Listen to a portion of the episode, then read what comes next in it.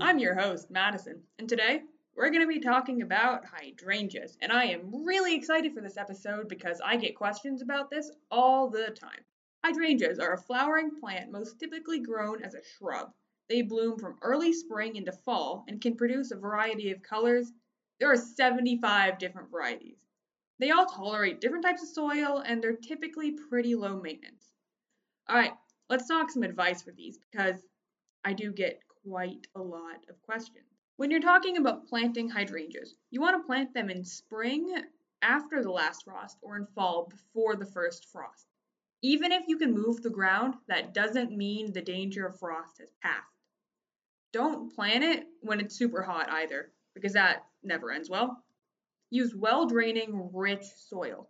I suggest adding some compost. Mushroom compost or manure work very well, mushroom compost smells less bad, so if that bothers you, then I'd stick with the mushroom.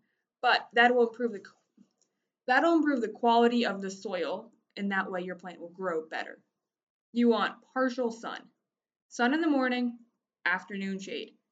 Sun in the morning is less hot than sun in the afternoon, so your plant has less of a risk of burning.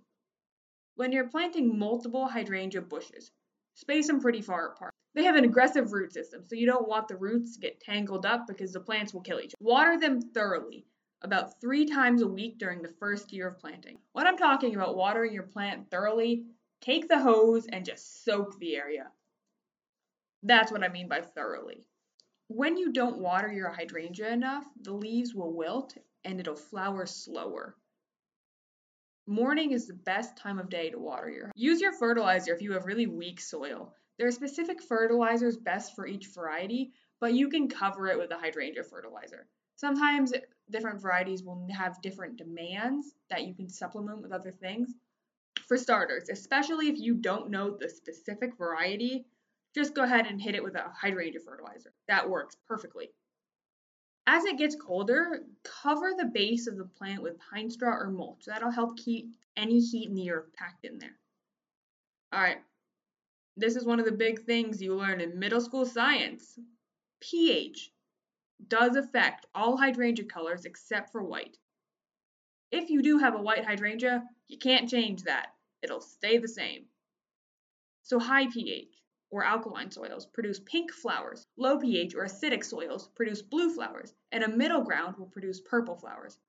You can technically change the pH level of your soil but that is a process. To go about that, you need to buy a pH kit and first test your soil, which could take a while, and then you need to figure out what you need to add to the soil. I'm not an expert on this at all, so I'd recommend going over to your garden center since you need to go over anyway to buy A, the hydrangea, and B, your soil testing kit. All right, now this is what I get the most questions on out of anything ever. When do I prune my hydrangeas? Well, it's a little more complicated than that. It's based on variety. All right. So there are different types of hydrangeas. I've already covered that.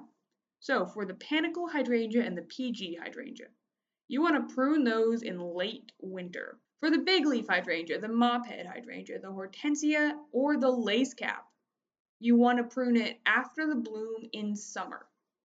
For the mountain hydrangea and the lace cap, after bloom in summer.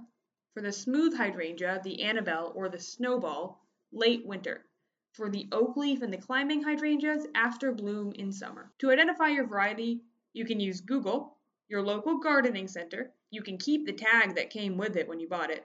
Or there's a nice app called PlantSnap. For PlantSnap, you only have five free pictures a day if you don't want to pay for it, but it's still a really good app for identifying. For the varieties that prune in the summer, you tidy up the plant by removing flowers just below the flower head and then you remove the oldest looking wood at the base of the plant. For varieties that need to be pruned in winter, cut back some of the branches all the way to the ground for bigger flowers.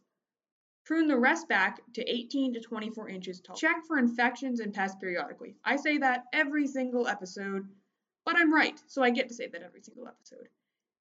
You don't need to do it every day, maybe once a week, once every two weeks. Make sure there's no black spots, bugs, or anything that just looks suspicious. And if there's no new growth whatsoever within one year, you gotta prune them.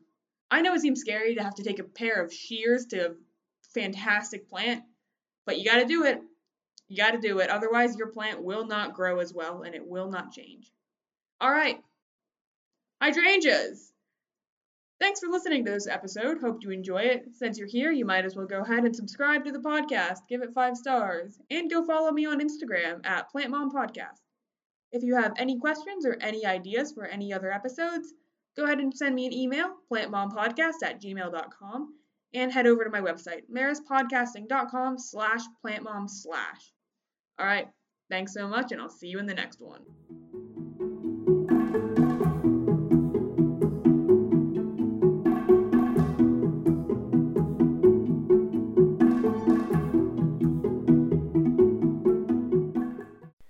Plant Mom is a product of Marist Podcasting Club. It is produced and hosted by Madison Roberts. The executive producer is Jack McElvain. The theme song is Wholesome by Kevin MacLeod, used under the Creative Commons 4 license. Find it at incompetech.com or linked on our website. The views expressed here are the views of the hosts and panelists and do not reflect the views of the Marist School or the Society of Mary.